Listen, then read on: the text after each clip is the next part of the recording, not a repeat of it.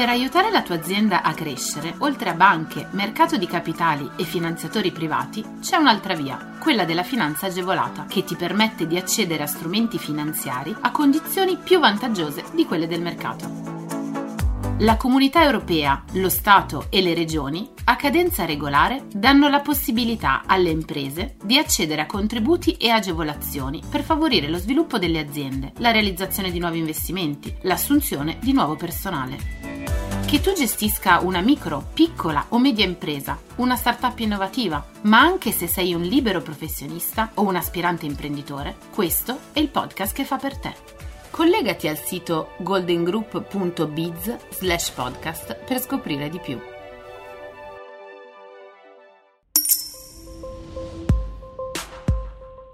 L'Agenzia delle Entrate lo scorso 28 ottobre ha fissato i termini di presentazione della comunicazione per la fruizione del credito d'imposta sulle rimanenze finali di magazzino nel settore tessile, della moda e degli accessori. Con un precedente provvedimento l'Agenzia aveva delineato le modalità di presentazione delle domande assieme alle modalità per il monitoraggio degli utilizzi del credito d'imposta e del rispetto dei limiti di spesa. Viene rinviato a un successivo provvedimento la definizione dei termini per l'invio della comunicazione. Nello specifico, la comunicazione per la fruizione del credito d'imposta sulle rimanenze finali di magazzino è inviata dal 29 ottobre al 22 novembre 2021 con riferimento al periodo d'imposta in corso alla data di entrata in vigore delle disposizioni del DPCM del 9 marzo 2020, ma anche dal 10 maggio al 10 giugno 2022 con riferimento al periodo di imposta in corso al 31 dicembre 2021. Solo successivamente all'adozione della decisione di autorizzazione della misura da parte della Commissione europea sarà consentita la fruizione del credito. Sarà subordinata all'avvenuta autorizzazione da parte della Commissione la pubblicazione del provvedimento dell'Agenzia delle Entrate nella quale si renda nota la percentuale per la determinazione dell'ammontare massimo del credito d'imposta fruibile.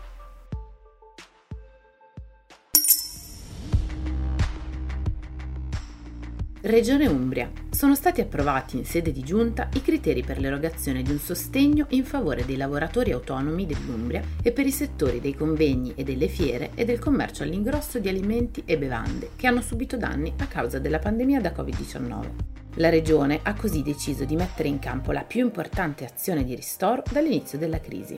Saranno infatti stanziati circa 14 milioni e 500 mila euro a sostegno delle categorie che, in seguito ai provvedimenti restrittivi adottati in ambito regionale o nazionale post pandemia, hanno dovuto sospendere o ridurre le proprie attività per via di provvedimenti restrittivi nazionali o regionali. Sono due i provvedimenti che sono stati approvati. Il primo per i lavoratori autonomi non garantiti, per i quali è previsto un contributo una tantum di 1.500 euro. Il secondo per i settori dell'organizzazione di convegni e fiere e del commercio all'ingrosso di bevande e alimenti, per i quali è previsto un contributo variabile in base ad alcuni specifici criteri. Chi può beneficiarne? La misura rivolta al settore dei convegni e delle fiere prevede l'erogazione di un contributo a fondo perduto, variabile in base al fatturato tra 1.500 euro, 4.000 e 8.000 euro, ed è indirizzata alle imprese che svolgono attività di organizzazione di convegni e fiere, di noleggio di strutture ed attrezzature per manifestazioni e spettacoli. Quanto ai soggetti che operano nel settore del commercio all'ingrosso di alimenti e bevande, l'indennizzo sarà invece determinato sulla base del numero dei dipendenti aziendali e sarà articolato in quattro fasce. 1.500 euro, 3.000 euro, 6.000 euro e 10.000 euro. Le domande possono essere presentate a partire dal 14 gennaio 2021. Per scoprire tutti i dettagli del bando, contatta Golden Group e resta aggiornato sul nostro blog. Strutture ricettive piemontesi, in arrivo 9 milioni per il loro rinnovo.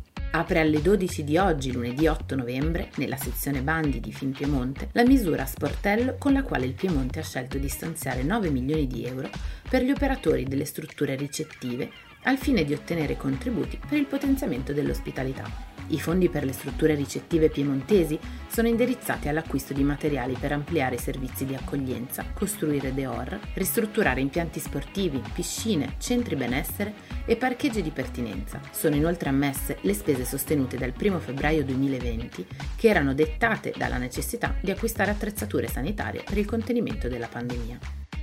Per quali servizi sono previste agevolazioni? Rientrano tra gli investimenti finanziabili le spese per il miglioramento, la qualificazione e l'ampliamento del patrimonio ricettivo, per l'acquisto di attrezzature per lo svolgimento dell'attività turistica, per la realizzazione di servizi di pertinenza complementari all'attività turistica e della ricettività turistica all'aperto. Ancora, le spese relative all'attivazione o all'adeguamento di impianti termoidraulici, elettrici, tecnologici e antincendio gli arredi e le attrezzature e dispositivi anche per interventi di sanificazione necessari per far fronte a situazioni di emergenza sanitaria. Super bonus Hotel 80% e fondo garanzia per le PMI, la bozza Decreto Turismo.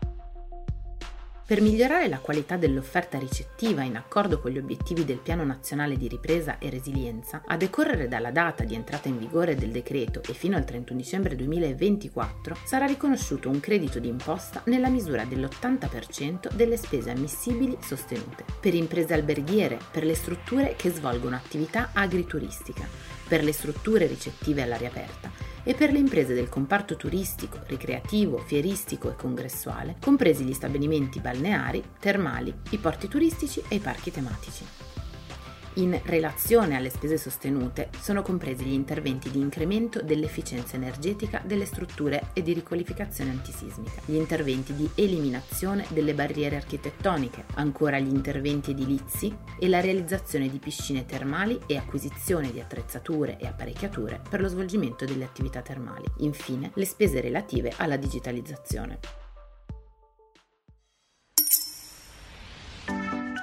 Scopri tutti i contributi europei a fondo perduto e le altre agevolazioni che possono far crescere la tua impresa online sul sito goldengroup.biz/podcast. Lascia i tuoi riferimenti, verrai subito contattato da un consigliere d'impresa.